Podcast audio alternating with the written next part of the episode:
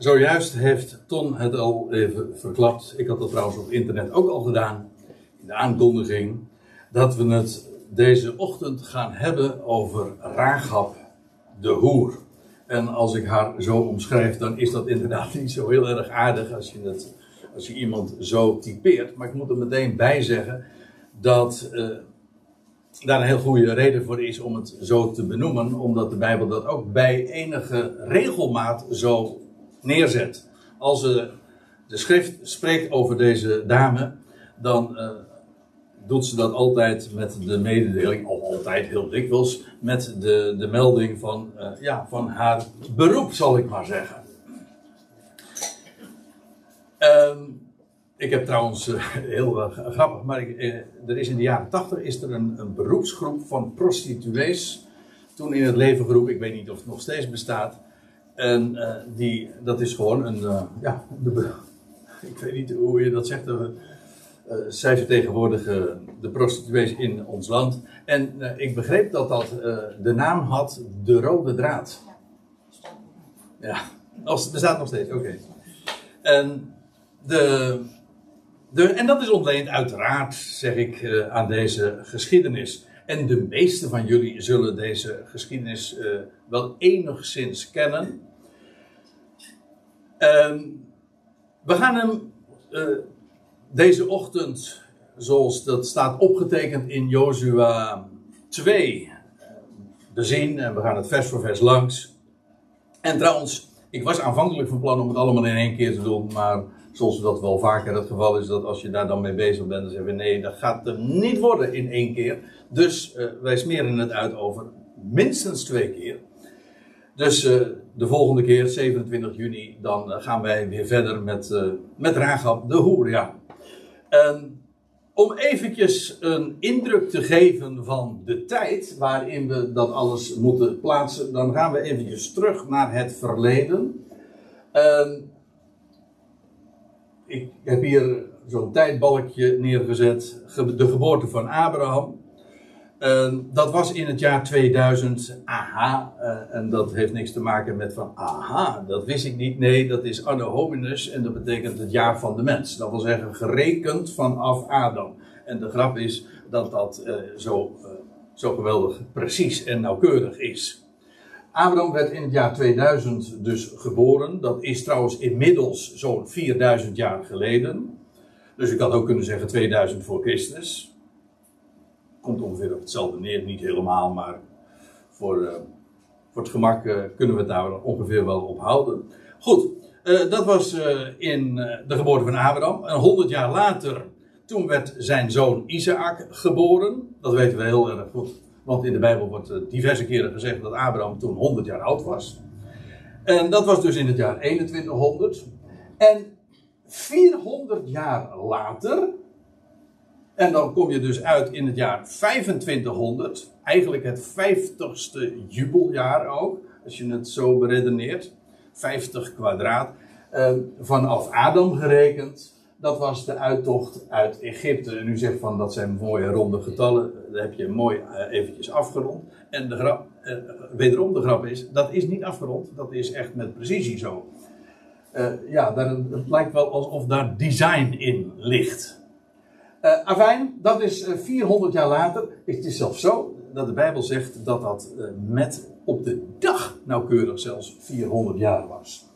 Heel, heel bijzonder. En dan 40 jaar later uh, krijg je de intocht in het land. Je hebt dus de uittocht uit Egypte. Toen ging Israël vervolgens 40 jaar zwerven in de woestijn. Dat had een stuk korter gekund. Maar u weet de aanleiding waarom dat moest. En een heel geslacht, een hele generatie is daar in de woestijn omgekomen. En er slechts een paar mensen, waaronder Jozua trouwens, die zijn eh, gearriveerd in het land. Dat wil zeggen, dat waren mensen die ook nog de uittocht eh, hebben meegemaakt, maar eh, vervolgens ook de intocht. Maar dat is een hoge, hoge uitzondering. Dat was dus in het jaar 2540 en over die tijd hebben we het nu dus als we het hebben over het boek Jozua, want daarin staat deze geschiedenis, dan is dat de geschiedenis ja, waar uh, Jozua het stokje overneemt van Mozes. Die was overleden, die kon het land niet in. En Jozua, zijn opvolger, die, die was trouwens ook ooit verspieder. En maar dat was 40 jaar eerder. En Joshua die wordt dan de leider van het volk. Joshua, trouwens, de naam betekent Yahweh red. Het is exact dezelfde naam als de naam Jezus. Alleen het ene is Grieks en het andere is Hebreeuws, maar het is exact dezelfde naam. Nou, dat is om eventjes een indruk te geven van waar we dat moeten plaatsen. En als ik het eventjes geografisch eh, allemaal neerzet, dan krijg je dus het verhaal: dit is een kaartje van Israël. Het is niet de duidelijkste, geef ik toe. Maar uh, je krijgt dan, um, hier heb je het meer van Genezaret, met excuus voor de, de, onduidelijkheid. Hier heb je de Dode Zee. En uh, daartussen de Jordaan die daar stroomt. En Israël komt dus uit de woestijn en via de velden van Moab, daar aan de west... Zeg het goed? Ja, de, nee, de oostkant van de Dode Zee zijn ze zo hier bij Sittim aangekomen. En eigenlijk begint daar de geschiedenis waar we waar ik het straks over ga hebben. En dan later zouden ze overtrekken door de Jordaan. En komen ze aan in Gilgal. En via Gilgal komen ze dan in Jericho. En dan in Ai. En nou ja, enzovoort, enzovoort. Maar dus dat is om even een indruk te hebben waar we dit alles moeten plaatsen. Nou, dat eventjes ter achtergrond van wanneer en waar. Nu dan gaan we naar Joshua hoofdstuk 2. Dan staat er Joshua nu, de zoon van Nun, zo wordt hij altijd neergezet. Heeft trouwens ook wel eens met de 50 te maken, want Nun, dat is uh, een Hebreeuwse letter ook. En de Nun staat voor een letter in de Bijbel, in, in het Hebreeuws is ook een cijfer en een Nun is er 50. Goed. Daar is meer over te zeggen, maar uh, hier wou ik het even bij laten. Joshua nu, de zoon van Nun, had twee mannen die in stilte, zou, in zouden verspieden, gezonden van Sittim. Nou, Sittim, daar waren ze dus gelegen, dus, dus aan, het, aan de overkant van de Jordaan. Dus nog niet in het land, maar daar waren ze dus gelegerd. En hij had in stilte uh, hen uh, uitgezonden vanaf Sittim. En in stilte betekent gewoon zonder kennisgeving aan het volk. Want ja, spioneren doe je altijd natuurlijk in, in het geheim. Maar waarom staat dat er dan hierbij? Wel, het volk was er niet van op de hoogte. Later, als die verspieders trouwens weer terugkomen, dan melden ze, dan melden ze zich ook meteen bij Jozua. Want die had hem gezonden. Dus uh, verder wist niemand hier wat van. En dan, uh, dan doet hij dat eigenlijk met de opdracht van ga heen, bezichtigt het land en Jericho. Even voor de goede orde als u deze vertaling ziet, dat uh, wijkt een beetje af van de NBG-vertaling, ook van de Statenvertaling soms. Uh, maar het is uh, gebaseerd op deze woord voor woord weergave, deze interlineair. Hij zegt: Ga heen, bezichtig het land en Jericho. Dus we moesten eens de bol gaan verkennen. Alvorens zij zouden overtrekken door de Jordaan. het land, in, de, in de eerste plaats Jericho. Um, dit was trouwens uh, allemaal uh, binnen drie dagen. Want in hoofdstuk 1, ja, dit is boeiend. Dit, ik geef de volgende keer, beloof ik u, ga ik daar veel dieper op in. Op de diepere lagen. Maar ik kan het toch niet nalaten nu alvast een hint in de richting te geven. Want uh, die drie dagen, die spelen een hele grote rol in Jozua 1, in Jozua 2, in Jozua 3 ook weer. Want uh, Joshua in hoofdstuk 1, vers 11. Uh, eh, dat zijn drie eentjes, ja. En uh, dan wordt er al gezegd door Joshua: binnen drie dagen zullen jullie de Jordaan overtrekken. Binnen drie dagen. Ja, en dan krijg je dus eigenlijk dit verhaal. Daarvoor, waarschijnlijk, he, hebben, zijn die verspieders al uitgezonden. En, of of de, een, één dag ervoor, of eventueel twee, dat weet ik niet. Maar in ieder geval, daarvoor zijn ze al uitgezonden. En dan krijg je dus een tweetal dagen. En dan die derde dag vindt de doortocht plaats door de Jordaan. De, let op, wat ik, uh, daar is eh, heel veel over te melden. Maar op de derde dag gaan ze door de Jordaan. Door de doodsjordaan. En gaat het volk eigenlijk, uh, ja, door de dood heen en komt ze aan de andere kant. We shall overcome. Trouwens, als we het over deze geschiedenissen hebben, dan kunnen we nog heel wat meer spirituals aanhalen. De, de walls came tumbling down, weet je, kent u die? Nou ja, en, en die uh, gaat allemaal over Jericho. Jericho. Maar uh, even, uh, even, even terugkomen. De derde dag trok Israël dus door de Jordaan. Ja, dat was dan ook nog, ze gingen de ark achterna. En dat moest op een afstand van ongeveer 2000 el zijn. Ja. Nou, degene die de studies van goed bericht kennen, die weten natuurlijk. Dat is het nu eigenlijk, ik heb de lijntjes neergezet. En je kunt het plaatje nu gewoon zelf verder inkleuren. Want ja, die derde dag, dat is zo'n prachtig verhaal. Maar even voor de goede orde, die twee dagen. Het is altijd zo, uh, de Bijbel. Hoe rekent God? Nou, voor hem zijn, is één dag als duizend jaar en duizend jaar als één dag. En als het dus na twee dagen gebeurt, dan is het na 2000 jaar. Even, dat is eventjes, nou snij ik er wel heel wat af, hè, maar dat is eventjes in het kort uh, waar het op neerkomt. En dat betekent dus die doortocht spreekt van het derde millennium, na 2000 jaar, dat Israël inderdaad uh, de ark Christus gaat navolgen. Oké, en wat gebeurt er dan in die twee tussenliggende dagen? Nou, dan is, krijg je een geschiedenis van twee gasten die undercover zijn, in het geheim allemaal, heel verborgen. Dat was juist het hele idee natuurlijk. En, en dan komt het woord Gods bij een heidense vrouw terecht. Zie daar de beschrijving van de afgelopen 2000 jaar. Die, bijna, die termijn die loopt nu bijna op zijn eind. Maar goed, eh, in die, wat gebeurt er in die, voorafgaand aan die derde dag? Nou, dan vind je dus een hele geheime geschiedenis en het woord van God komt bij een heidense vrouw terecht. Ja, meer ga ik er nu even nog niet over zeggen. Maar dan kunt u er nu alvast even twee, twee weken ja, uh, over nadenken. Goed. Nou. Dan zegt hij dus tegen die verspieders: Ga heen, bezichtig het land en Jericho. Jericho, bent u er al eens geweest? Ik wel. Meerdere keren zelfs. Prachtige stad. En, want uh, als je die, die stad, ja, ik zie een heleboel mensen ja knikken.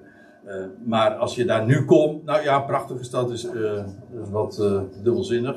Maar in ieder geval, als je, als je, daar, als je daar bij die stad komt, dan, en, je ziet daar die vlakte, dan, is het, dan begrijp je ook meteen waarom de Bijbel het bij gelegenheid de Palmstad noemt. Want het, het is vergeven van palmen. En het, het, is een heel bijzondere stad, dat mag ik wel zeggen. Om, om in ieder geval twee redenen. En de eerste is, het is de oudste stad ter wereld is de oudste stad ter wereld. Waarvan, die, een stad die nu dus nog, daar moet ik er eigenlijk bij zeggen. Een stad die nu nog steeds bestaat. En die al zo lang bestaat. Er is geen, u kan geen stad noemen die, uh, die uh, nog ouder is dan, uh, de, dan, dan Jericho. Terwijl ik het zeg, denk ik van, en hoe zit het dan met Babel? Nou ja, daar moeten we het nog eens over hebben. Maar in ieder geval, de, kijk het maar eens in reisgidsen na. En, en als, als Jericho dan beschreven wordt, dan staat er altijd bij van het is de oudste stad. Alles wat ze daar nog hebben gevonden. Maar dat niet alleen. Het is ook nog eens de diepste stad. Er is geen stad die zo ja, diep gezonken is ja, uh, als Jericho. Wij zitten hier nu in Benthuizen en ik geloof dat dat uh, ongeveer, nou dat zal hier ongeveer 4, 5 meter onder de zeespiegel liggen. In Nederland is dat niet zo ongebruikelijk. We heten niet voor niks Nederland, een laag land. Voor een groot gedeelte ligt het allemaal onder de zeespiegel. We hebben gelukkig goede dijken, want anders zouden we hier, eh, anders zouden we hier moeten zwemmen. Maar kijk, uh, dat vinden wij heel laag. Maar uh, als je dan daar in die Jordaanvallei komt, bijvoorbeeld daar, dat heb je al daar bij het meer van, van Galilea, dat ligt al heel erg laag. 200 meter beneden de zeespiegel. Dat vind je nergens. Nergens ter wereld kun je, kom je zo laag. Maar Capernaum en zo, dat, dat ligt daar dus zo diep. Maar vanaf de, die, dat meer van Galilea, dan ga je naar beneden, Jordaan. Dat betekent eigenlijk ook al afdalen, Jeret. En, dat, en dan kom je uiteindelijk uit in de Dode Zee. Dat ligt nog weer 100, 200 meter dieper nog. Dat is zo uh, 350, 400 meter beneden de zeespiegel. Geen stad. geen, bij, by far is het de diepst gelegen plaats uh, ter wereld. De Dode Zee. En ja, dat is, klinkt ook al heel erg doods. Het is ook trouwens daar, ja. Eh, als je nog even zuidelijker komt, dan kom je bij Sodom en Gomorra. Hè, en dan, ja. Wat er allemaal gebeurd is, want hoe is die vallei daar ontstaan, dat doet nu even niet de zaak. Het is vreselijk diep daar, ja. Als je dan trouwens, eh, als je van Jeruzalem, het ligt niet, niet zo gek ver van Jeruzalem vandaan. En als je dan bij van Jeruzalem dan staat, je leest een gelijkenis van die barmhartige Samaritaan. Er, was een, een, man die afdaalde van Jeruzalem naar Jericho. Nou, dat is met recht een afdaling hoor, want Jeruzalem ligt ook 700, 800 meter boven de zeespiegel. En, en daar, Jericho ligt daar 350 meter onder de zeespiegel. Dus ja, en dat is een, behoorlijke steile weg. Dus die daalt behoorlijk af. Omgekeerd, als je de andere kant op gaat, is het een veel zwaardere weg nog. Want dan moet je klimmen. Maar goed. Uh, dat, dat is dus Jericho. Nou, Jericho speelt nogal eens een keer een rol hoor in de Bijbel. In de geschiedenis van Elia en Elisa. En die had er ook nog een bekende bron, dan weer zout werd, maar ook weer genezen, nou, et cetera. Een geweldig verhaal. Uh, zou er over die stad nog verder te vertellen zijn. Maar goed, hier wordt ze dus genoemd en die, die gasten, die verspieders, die spionnen feitelijk, die worden erop uitgestuurd om uh, eerst eens eventjes een kijkje daar te nemen. En dat gaan ze dan ook doen. Zij dan gingen en kwamen in het huis van een vrouw. Ja, uh, meestal uh, zegt men, ja, zij had gewoon een herberg. Dat kan. En dat ze daarom daar arriveren. Ik, ik, ik, ik, las een citaat van die bekende Joodse historicus Flavius Josephus. En die zei ook, ze, ze was een herbergierster. Zo zeg je dat toch? En, um, maar goed, je kan natuurlijk ook zeggen met de melding die erna gedaan het was, het was gewoon een bordeel. Ja, als het huis van een vrouw is en die vrouw was een hoer, ja, wat, wat, wat, hoe noem je die ruimte dan? Hè? Nou ja, goed, eh, ik laat, ik laat het in het midden, want het, de taal die hier gesproken wordt, is wat suggestief. Ook, want je kunt je natuurlijk de vraag stellen, het is ook, ik heb het in de uitlegging ook dikwijls al gezien, ja, die verspieders, ja, wat waren, waar, hoe komen die daar nou bij die vrouw terecht dan? Wat zoeken die daar? Kan we daar toch geen kopje koffie drinken of zo, hè?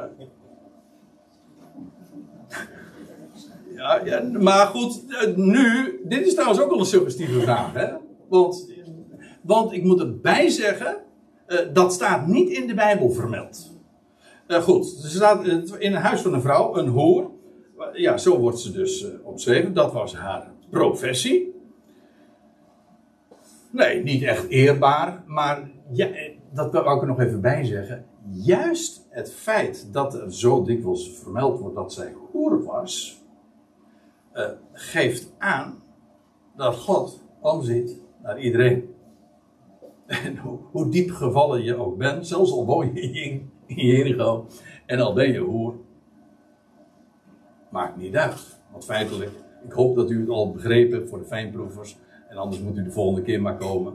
Uh, zij, eigenlijk is hij een type van u en mij. Alsjeblieft. Aangenaam kennis te maken. En, uh, ja, maar zij geloofde. Ze het woord van God en dat is, het, dat is eigenlijk het grote verschil.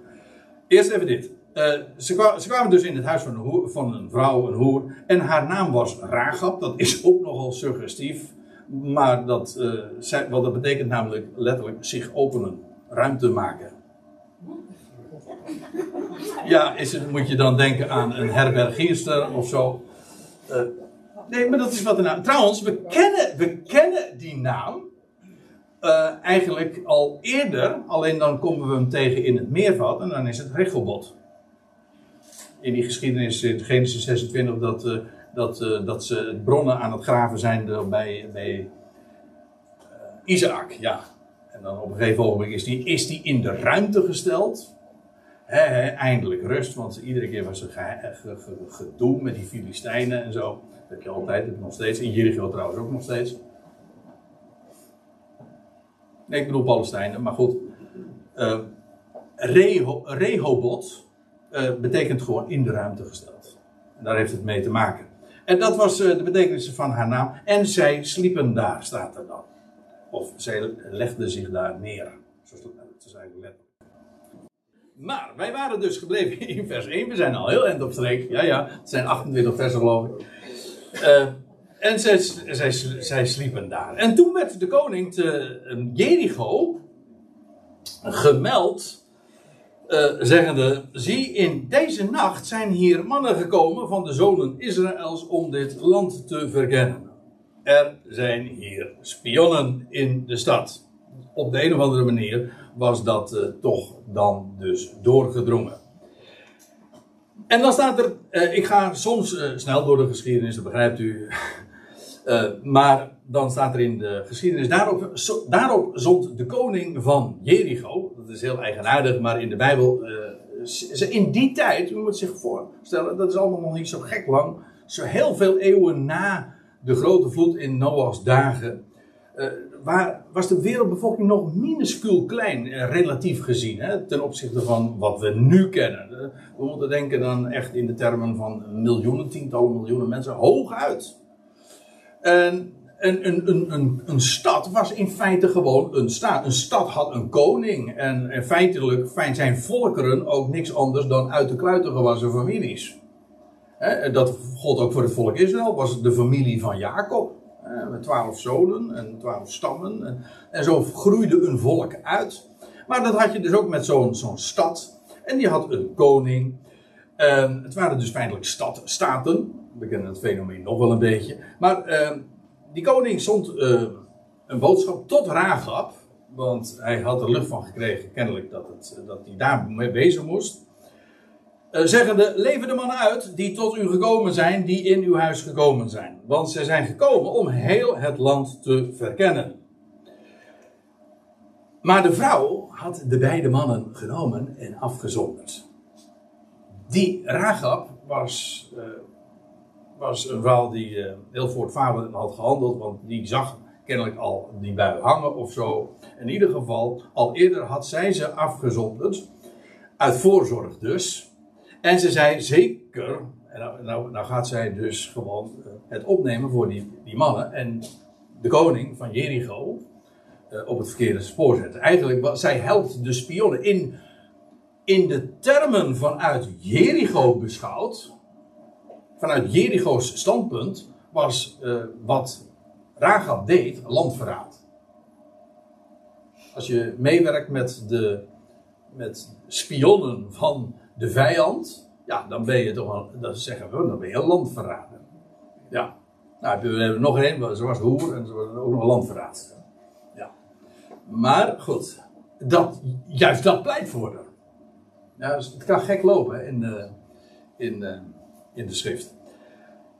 En zij zei, zeker, er zijn mannen tot mij gekomen, maar ik wist niet van waar zij waren. En het geschiedde, zij gaat dus verder met, met haar verhaal en, uh, richting de, die koning van Jericho. En het geschiedde dat toen men de poort zou sluiten, uh, bij het donker worden, want ja, dan gaan de poorten van de stad dicht. Uh, dat die mannen uitgingen. Ze zeggen, ik weet niet waar, waarheen die mannen gegaan zijn. Jaag hen vlug achterna, zodat jullie hen inhalen. Ja. En dan krijg je natuurlijk nog eens een keer, nog een ethische discussie, dat, die komt er bovenop. En dat is, uh, mocht dat wel wat zij deed? Want zij loog toch? Ja, je, je kunt er, oh, op zo'n hele geschiedenis kun je een heleboel ethiek loslaten. Ethiek, morele vraagstukken, eh, mocht dit wel? En het leuke is, dat doet de Bijbel nou juist niet. Rekent daar niet eens mee. Het speelt geen rol in deze hele geschiedenis. Eh, dit wordt verhaald, zo is het gegaan. En wij met onze vragen, mocht zij dat nou wel doen? Nee, dat, dat passeert de Bijbel. En de Bijbel heeft uh, focus op iets totaal anders. Goed. Zij zegt, ga, ze maar vlug achterna, zodat jullie hen inhalen.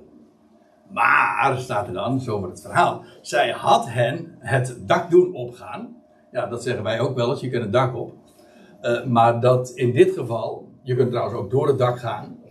Uh, in dit geval, ja, dat waren natuurlijk van die platte daken. En, uh, en zij had ze het, het dak opgestuurd en, en zij had hen begraven, zo staat er letterlijk, onder de vlasstengels die zij had gera- gerangschikt. Kent u dat? Vlasstengels. Vlas werd eh, gebruikt voor, eh, voor kleding, ook voor het maken van linnen. Hoe dat precies in, zijn werk gaat, eh, weet ik niet. Maar eh, het is wel apart dat, eh, trouwens, dit, zo ziet dat eruit, een vlasveld. Nou ja. Mijn broer Dirk denkt dan meteen aan de kaasboer, maar nou. Nee, dat is een, even een inside joke. Maar goed, de, een, vlasveld, zo ziet het eruit. En weet u, dit, dat groeit eh, in, eh, dat bloeit in de maand Aviv. Aviv is trouwens het Hebreeuws woord voor lente. Tel Aviv, lenteheuvel. En, eh, net voor het gerst. Dus al heel vroeg. Dus begin, nou ja, ergens in maart, april. En dat, dat kun je lezen in Exodus 9. Maar wij weten dat deze geschiedenis plaatsvond in de maand Aviv. Want de, de dag van de doortocht was op 10 Aviv. De tiende van de eerste maand. En dit was dus de navoor. En dus er werd nu vla- vlas geoogst. En wat eh, zij had gedaan, is... eh, ja, zij had die vlasstengels, eh, had ze, een soort van riet is het.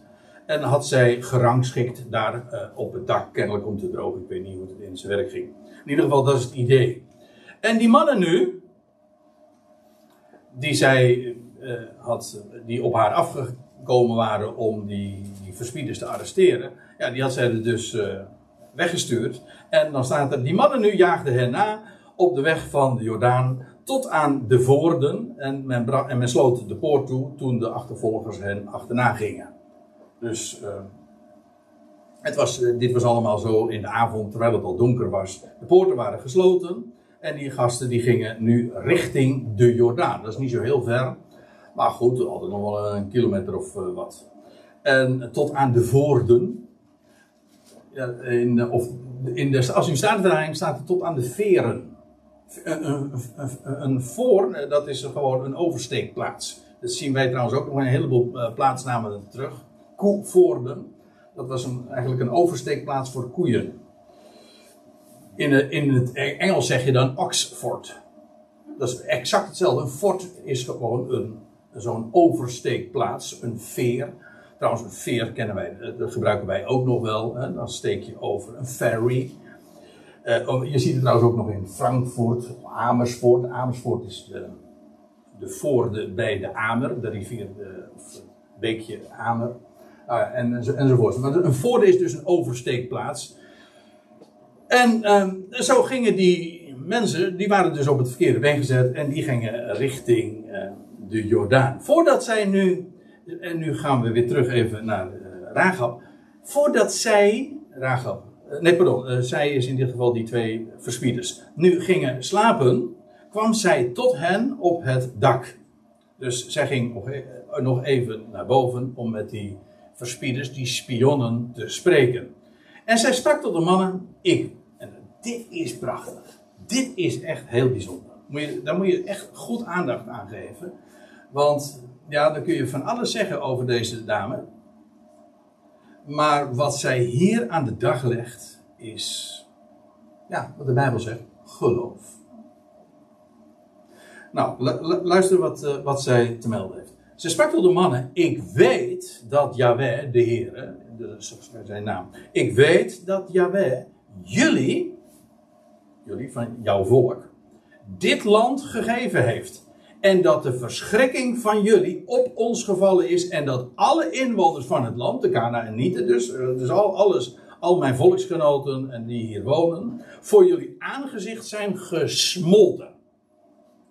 Met andere woorden, eh, wij weten heel goed eh, wat hier nu speelt.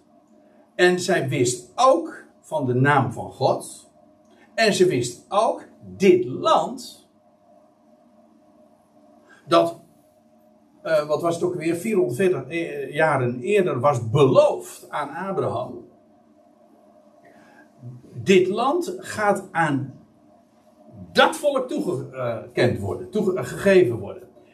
Dat is, dan lees je trouwens nog bij de belofte die aan Abraham gegeven wordt. Ja, dat is pas Honderd jaren later, want eerder is de maat van de Amorieten, de, de maat van de ongerechtigheid van de Amorieten, die inwoners van het land, niet vol. Dat wil zeggen, eerst moet de maat vol zijn en dan pas mogen jullie, uh, dan mogen jullie het land in, in bezit gaan nemen. Dus dat zou nog eeuwen duren. Dus het volk heeft nog ja, eeuwen daarop moeten wachten.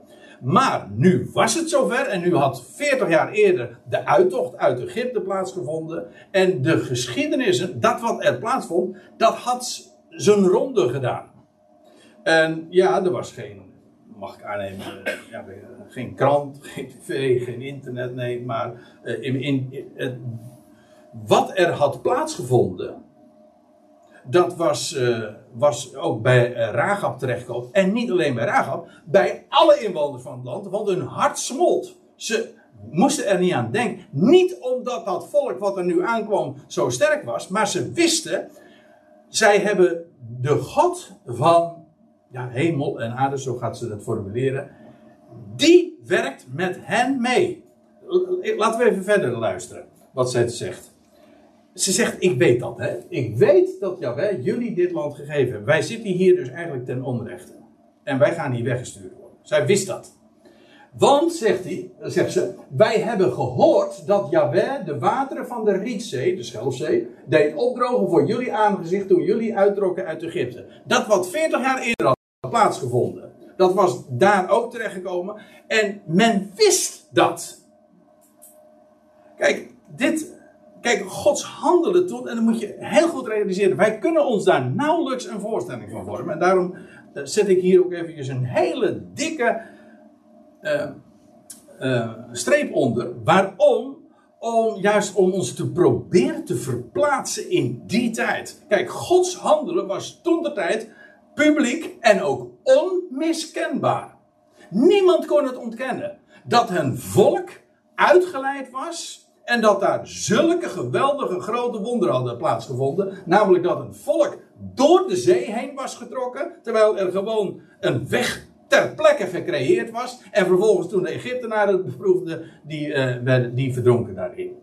Daar, dat is niet zomaar eventjes achteraf gebeurd en dat dat verder nergens terecht komt. Nee, dat, je leest dat later ook trouwens, dat God zijn naam wereldwijd onder de natieën bekend heeft gemaakt. Dat wist iedereen. Kijk, het idee wordt wel eens gewekt van, ja, er was daar een fanatiek volkje eh, met een fanatieke godsdienst en, en die zijn toen, uh, die, die kwamen daar bij het land. En die hebben toen uh, genocide gepleegd. En al die gasten daar, in, die inwoners van Canaan, die moesten vermoord worden. Die wisten helemaal niet wat er overkwam. Ze, zaten, ze hadden het dag zo gezellig en er was niks aan de hand. Dat is niet zo. De Bijbel zegt heel anders. De, alle volkeren wisten wat er aan de hand was. En dat dat volk naar Israël ging naar het land en zij zouden dit krijgen en God had zich ook bewezen. Niemand kon het toen de tijd ontkennen. En waarom vinden wij dit zo moeilijk? Wel omdat wij nu eigenlijk al 2000 jaar lang in een tijd leven waarin God, zo noemt de Bijbel dat ook, zijn aangezicht verbergt. Niets van zich laat merken. Ja, iedereen weet wel van, ja, er zal wel een God zijn, want ja, hoe moet je, dat, dat, dat kan, dat kan je moeilijk ontkennen. Maar hij laat niks van zich merken. Zelfs zo erg dat theologen nu, er is een God is dood theologie, die denken van, oh God is dood. Hij zal er wel wezen, maar nou, wij merken niks van hem. Dat is ook zo. Al 2000 jaar merken we helemaal niks van hem. Hij verbergt zijn aangezicht. Dat zijn die twee dagen dat hij undercover is. Om zo te zeggen, dit is een iets ander verband. Maar hetzelfde idee. Gods hele optreden al 2000 jaar is in het geheim, verborgen. Hij laat niks van zich merken. Dat is nu juist de clue. En wachten is natuurlijk op die derde dag. Ja. Maar don't worry, dat gaat eraan komen. Alles op zijn tijd. Maar dit is wat je heel goed moet realiseren. In die dagen was Gods handelen absoluut bekend. En deze Ragab in Jericho, die geeft daar getuigenis van wat zij wist. En zij onderkende het ook. Kijk, de, de rest van het volk die wilde er niks van weten. Die, de, waarheid wordt ten onder gehouden. Je kunt ontkennen. Ja, maar de waarheid komt altijd. Je kunt altijd de waarheid proberen om ten onder te houden. Maar dat lukt je niet, hè? Uiteindelijk niet. Dus net als met een bal die onder water probeert te houden, kan wel. Maar die, die waarheid komt, hoe dan ook, toch een keertje boven water, hè? En dat is met dit ook.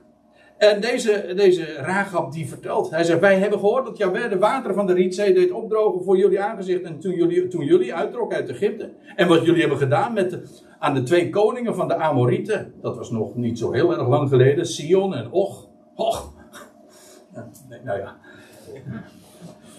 Och heden, hè, denk je dan. Uh, die aan de overkant van de Jordaan waren. Die jullie met de ban geslagen hebben. Nou, als ze eraan dacht nou ja, dan smelt je hart even als, oh my goodness, als die gasten, als dit volk nu deze kant op komen. Nou, dan uh, maak je borst maar nat. Zij wist dat. En sterker nog, heel het volk wist dat.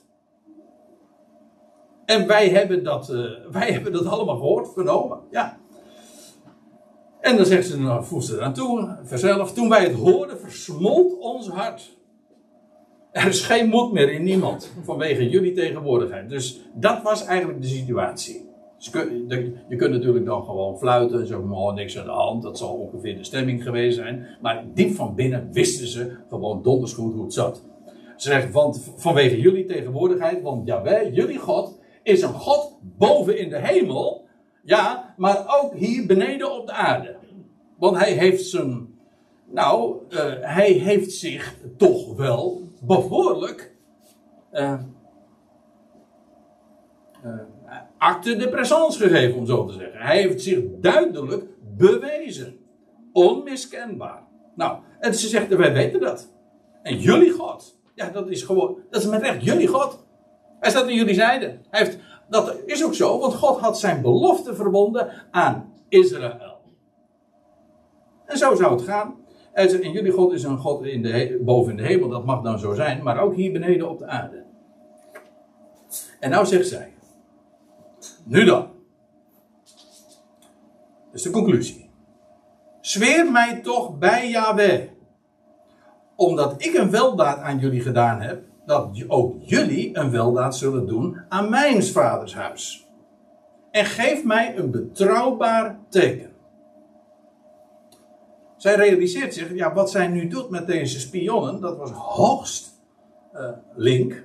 Want ja, stel je voor dat de koning van uh, Jericho en dat haar, uh, haar stadsgenoten erachter zouden komen dat ze medewerking zouden hebben verleend aan die, aan die spionnen. Nou, dan werd ze achter elkaar gelincht natuurlijk. Dus dit was een heel groot risico voor haar. Toch heeft ze het gedaan. Dat was dus met recht een weldaad voor, van, die zij heeft bewezen. En nou vragen ze van, uh, dat is er wel dat ik jullie. Uh, kunnen jullie mij nou ook een dienst bewijzen? Aan mij en mijn vaders huis en de hele familie. Want ja, wij, wij denken altijd, hè, wij leven in een de age of me, hè, in de, heel individualistisch. Wij denken gewoon in individuen. Dat was in die tijd niet. Men dacht gewoon in het collectief. Het, het hele, de hele familie. Zei je ook. dan zullen jullie ook een weldaad doen aan mijn vaders huis. En geef mij een betrouwbaar teken. Nou, die krijgen ze hoor. En ze voegde naartoe dat jullie mijn vader, mijn moeder in het leven zullen behouden. Als ook mijn broers en mijn zussen. Ik kom uit een uh, flinke familie kennelijk. Uh, met alles wat zij hebben. Ja, dus ook dat nog eens een keertje. ja, ze vraagt wel aardig wat. Maar ja, dat kun je ook negatief uitleggen natuurlijk. Maar ik, ik, ik doe het heel positief. Gewoon. Zij was begaan met haar familie. Met heel haar familie. En ze zegt van ja, ik, zorg er nou voor dat zij in het leven behouden worden, maar ook dat, uh, en alles wat ze hebben. En dat jullie onze zielen van de dood uitredden. Dat, dat vragen we graag. En toen zeiden de mannen tot haar, onze ziel staat borg voor jullie, om te sterven. Met andere woorden, als we dat niet doen, dan, uh, ja, dan, dan zouden wij gedood uh, mogen worden. Indien jullie uh, deze zaak van ons niet vertellen. Dat wil zeggen, houd geheim. Ga dit niet aan de grote klok hangen. Integendeel, houd dit onder ons. Indien jullie deze zaak van ons niet vertellen.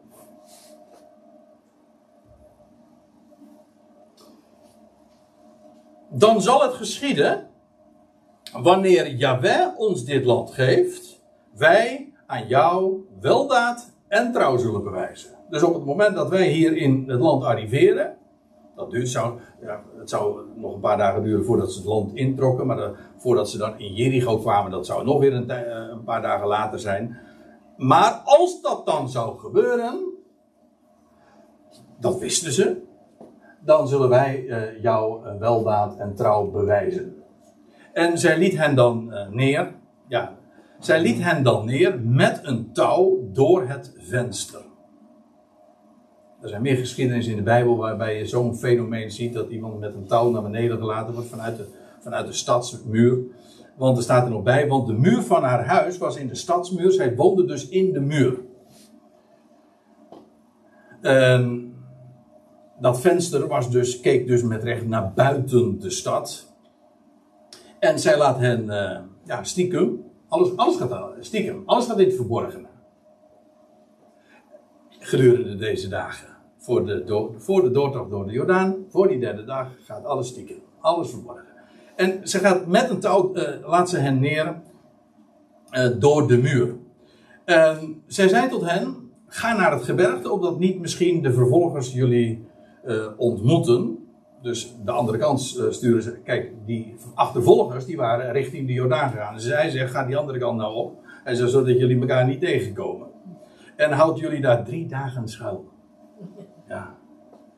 Schuil, ja. Uh, namelijk tot die derde dag. Hè. Totdat de achtervolgers teruggekeerd zijn. En daarna kunnen jullie je weggaan. Dus wacht, nou, e-, wacht nog eventjes. En uh, die termijn. En dan, uh, dan kunnen jullie je weggaan.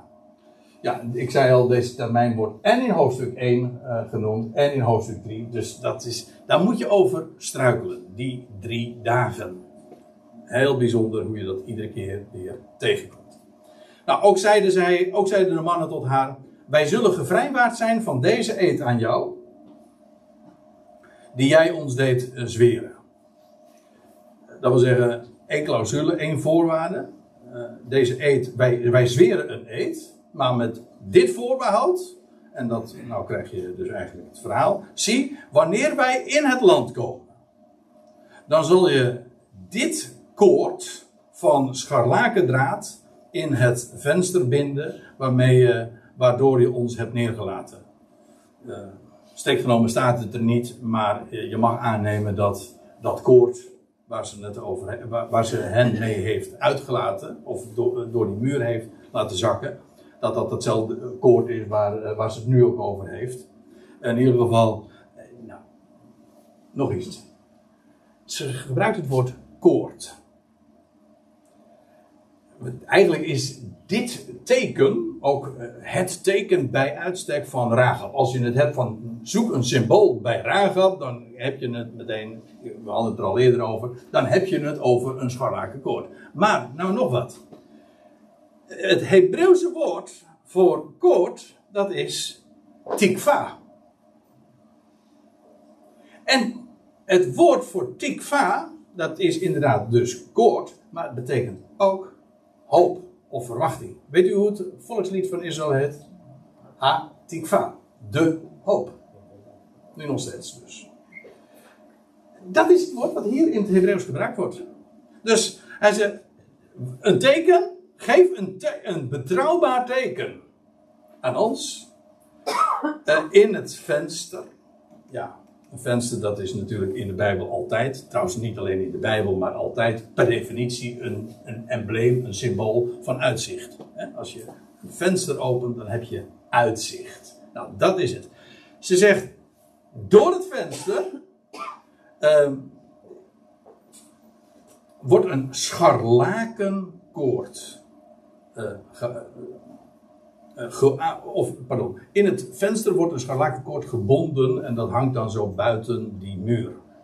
Ja, daar, zijn, daar gaan allerlei verhalen uh, over de ronde en dat dat een embleem, of dat is, helemaal niet onzinnig trouwens hoor, dat dat sowieso altijd al een symbool was voor hoeren. Die een rode draad dan aan de muur hangen of gewoon op hun locatie. En wij, ik bedoel, wij doen geen, geen wij kennen het fenomeen van een rood lampje. Maar in, scharlaken is gewoon rood. En dat is het uh, idee dan. Dus dat zou al hele oude papieren hebben. Dat zou kunnen. Maar uh, eerst even dit. een koord. Een koord als teken in dat venster. En dat koord symboliseert hoop. Ja, letterlijk, want ja, dit koord zou vervolgens, dat is de, de vervolg van de geschiedenis, daar gaan we het de volgende keer over hebben. Dat is nou precies het hele punt. Waardoor zij en haar huis en de hele familie uh, redding hebben gevonden. Dus dat is met recht hoop. Maar het woord is ook hoop. Dus ja, je, je struikelt erover. Als dit je ontgaat, kijk, dan zie je, je moet de Bijbel uh, onderzoeken. Anders, weet je, anders lees je compleet overheen. Maar dit zijn prachtige dingen. En goed, zij hangt daar dus een koord van een scharlakendraad.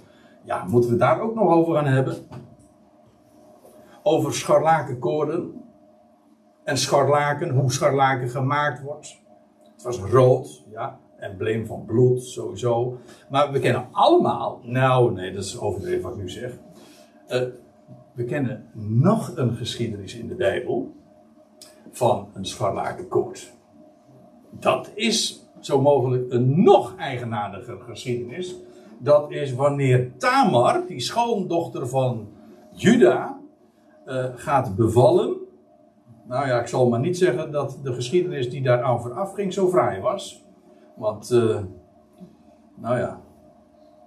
Het ligt trouwens allemaal wel in dezelfde lijn, want die Tamar was in feite een, uh, ook nog weer een voorouder. Maar goed. Als die Tamar gaat bevallen, dan wordt er een tweeling geboren. En in de Bijbel speelt eerstgeboorterecht wel een hele grote rol. De eerstgeborene, ja, die krijgt, dat is de eerste, uh, die krijgt een dubbel deel en dus, uh, ja, als die tweeling geboren wordt, die vroedvrouw die denkt van, nou laat ik, uh, er komt zo'n handje bij de bevalling tevoorschijn, en er komt zo'n handje tevoorschijn, en ze denkt van, ik, weet je wat ik doe? Ik, ik geef alvast even, ik doe, een bind een koord, zo'n scharlaken koord, om zijn hand heen, om zijn pols, uh, zodat ik straks ze wel uit elkaar weet te houden, zodat ik weet wie de eerstgeborene is. Uh, anders houden ze zomaar door elkaar. Dus wat doet ze? Ze bindt een scharlaken koord om de hand van dat ventje. Dus zeg maar, dat is de eerstgeborene. Wat gebeurt er vervolgens? Ja, je moet het niet te veel visualiseren, want dan krijg je hele rare verhalen. Uh, maar uh, dat ventje trekt zijn hand terug bij de geboorte. Ik weet niet of vroedvrouwen dit vaker meemaken. Ik denk het niet zo vaak. Maar dat ventje trekt zijn hand weer terug bij de bevalling. En vervolgens komt die andere jongen voorschijn. En dan zegt ze, hoe zijt gij doorgebroken? En dan krijgt hij ook de naam PRS, want dat betekent doorgebroken. En Serach, die eigenlijk de eerstgeborene was, die komt als tweede. Wat in de Bijbel trouwens in Genesis standaard is, want de eerste komt altijd de tweede. En waarom dat zo is, daar gaan we het de volgende keer ook nog over hebben. Maar dit zijn zulke prachtige verhalen. Echt, dit is schitterend. En mensen lezen er straal over de heen. Maar dit is echt schitterend. Waarom? Omdat je hier ook het fenomeen ziet van, ja, de Heer biedt. In feite is het wat het idee is, want kun je het kort zeggen? Ja, ik kan het, ik kan het denk ik kort zeggen. Het komt er gewoon op neer. De verlosser komt. Trek zijn hand terug. Dan krijg je een breuk, een onderbreking. En uiteindelijk komt hij toch. En weet u hoe die dan heet? Serach. Het opgaande licht. Dus er is een onderbreking in het verhaal. En dat is in de Bijbel altijd zo. De eerste dienst. En dan komt en dan gebeurt er iets waardoor. In feite is dat toch het verhaal ook van de, van de Christus. Hij kwam, hij stak zijn hand uit, het scharlakenkoord. Jazeker, redding. Maar trekt zich dan terug, krijgt een onderbreking, twee millennia. En uiteindelijk komt hij toch als het opgaande licht. Verzin het maar eens een keer. Dat doe je niet hoor. Maar in de Bijbel staat het er allemaal. Geweldig. Goed, nou dat is een scharlakenkoord. Mocht je het idee hebben dat daar verder niks achter steekt. en uh, zegt, zie wanneer wij. Nee, dat zijn die uh, twee jongens, twee mannen. Wanneer wij in het land komen, dan zal, uh, dan zal je dit koord van scharlakendraad uh, in het venster binden, waardoor jij ons hebt neergelaten. En je zal En je zal je vader, je moeder, je broers, een heel het huis van je vader bijeen verzamelen in jouw huis. Kijk, in de Bijbel is het altijd zo. Het principe is algemeen. Jij en je huis. Wij denken heel, ik zei het al, individualistisch. Maar in de Bijbel niet. Iedere keer zie je dat als er redding plaatsvindt, dan is dat iemand met heel zijn huis. En je ziet dat al bij Noach. Je ziet dat bij Abraham. Je ziet dat bij Lot. Je ziet dat bij de Nieuw Testament, de gevangenbewaarder. Kijk er maar na. Nou ja, ik kan nog wel even doorgaan, dus laat ik dat niet doen. Het gaat me om het principe. Het is altijd zo: iemand wordt geroepen en zijn hele huis. Die profiteert daarvan. En dat lees je in de Bijbel dat ook. Dat, uh, dat de ongelovige man staat er. Uh, en de kinderen trouwens ook. Die zijn geheiligd in de gelovigen. Als er iemand in het huis is die het woord kent. Dan profiteert het hele huis daarvan. Prachtig. En het zal geschieden dat ieder die uit de deuren van je huis naar buiten gaat. Ja, dat zeggen ze dan ook bij. Het zal geschieden dat ieder die uit de, uh, uit, uh, uit de deuren van je huis naar buiten gaat. Zo moet de, die klemtoon ligt zo. Naar buiten gaat. Ja, zijn bloed zal op zijn eigen hoofd zijn. En wij zullen gevrijwaard zijn. Dus als iemand nou in dat huis naar buiten gaat. Ja, dan, dan wordt het verhaal anders. Maar, want er is redding in dat huis, maar niet daarbuiten. Maar al wie bij jou in het huis zal zijn, dienstbloed, dienstbloed is op ons hoofd. Dat wil zeggen, als daar iemand van ons, van in, in dat huis van jou, om zou komen, op het moment dat wij uh, bij Jericho zijn, als dat het geval is, dan, uh, dan mag dat ons aangerekend worden. Dienstbloed is op ons hoofd. Indien een hand tegen hem zal zijn. En indien je deze zaak van ons gaat vertellen, dat is, is nog een clausule, indien je deze zaak van ons gaat vertellen, zo zullen wij gevrijwaard zijn van de eed die je ons deed zweren. Ja, als je dit rugbaar gaat maken, ja, dan is dit natuurlijk, dan gaat deze eed niet op. Dus dat zijn zeg maar de kleine lettertjes. De clausules. En zij nu zei, zij nu zei, het zal geschieden aan jullie woorden. En toen zond zij hem weg en ze gingen heen en ze wond het scharlakenkoord in het venster. Sinds die dagen. En al, al die dagen heeft zij hoop gehad. Ja, dat is namelijk wat het koord is. Oh, wat had zij? Nou, ze had een open venster en ze had een koord, scharlaken, rood, jazeker. En dat symboliseert, dat is hoop. Tikva. En ja, dat had zij. Die, die verspieders gingen weer weg. En dat was het uh, geloof van deze Rahab. Nou, ik, uh, ik ga het hier maar bij laten, want uh, we gaan de volgende keer hier verder over, want in het Nieuw Testament wordt zij ook genoemd. De geschiedenis gaat trouwens ook nog even verder, maar het zou te veel worden. Dus ik, ik, wil nog één ding ter afsluiting zeggen. En dat is, dat is dan meteen uh, tevens zeg maar de, de cliffhanger voor de volgende keer. het geloof van deze raagap. Want inderdaad, zoals Ton al aangaf, waarom niet de mantelzorger, waarom niet weet ik veel wat, de herbergier Nee, dat is de hoer. Maar, wat, waaraan? Uh, waarom is zij zo bekend? Niet omdat ze hoer is hoor. Hoewel ze iedere keer zo neergezet wordt. Maar dat is vanwege haar geloof. Kijk, je leest in Hebreeën 11, daar wordt een hele lange rits gegeven van allemaal mensen. Die in hun dagen, in hun tijd, het verschil maakten. Want dan kan de hele wereld zus zeggen. En dan ben je natuurlijk, sorry voor het woord, stront eigenwijs als je het misschien anders zegt. Zo so be Maar al die mensen, die geloven. En Ragab is er ook zo één. Eén in, in die hele stad. Nou ja, en allen die in haar huis daarvan profiteerden. En zij had geloof. Zij, je leest in Hebreeën 11, vers 31, door geloof kwam Rahab de hoor niet om met de ongezeggelijke. Het komt eigenlijk gewoon de rest van de stad, die het ook, die het wel wist. Ze wisten echt van de naam van God en van Yahweh. En ze wisten, God is met dit volk en hij heeft het land aan hen gegeven. Zo is het, dat wisten ze. Maar ze lieten zich niet gezeggen. Maar, maar Rahab, en nogmaals, vanuit de mens gezien kan je van alles tegen en over haar zeggen. En de Bijbel negeert het volkomen. dat het een vrouw van lichte zeden was. Dat ze notabene ook nog een landverraadster was. Ze geloofde. En dat is het verschil. En daar kom je ook nooit bedrogen mee uit. Hoe weet ik dat? Nou, vraag maar aan Ragab.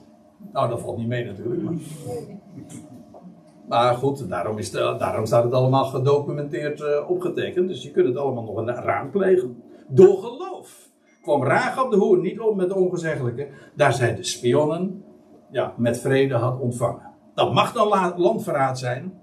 En dan mag ze van lichte zeden zijn. Ze geloofde het woord van God. En daar kom je nooit beroerd en uh, uh, bedrogen mee uit. Ja, dat is het woord dat ik zo. Daar kom je nooit bedrogen mee uit. En dan heb je een venster, een open venster. En dan heb je werkelijk hoop en uitzicht. En dan mag je misschien een eenling zijn, dat ben je dan ook. Maar zo wat. Je bent eigenlijk een eersteling. En dan kom ik weer bij dat scharlakenkoord uit, want dat is wat het symboliseert. Nou, daar wilde ik het maar voor dit keer bij laten. En de volgende keer gaan wij dus, uh, dus verder met uh, ja, deel 2. Want in het Nieuwe Testament komt zij ook nog een paar keer aan de orde. Dus uh, er is meer te vertellen. Ook over de typologische verborgenheden die er nog meer in liggen. Goed, zullen wij het hierbij laten voor vanmorgen?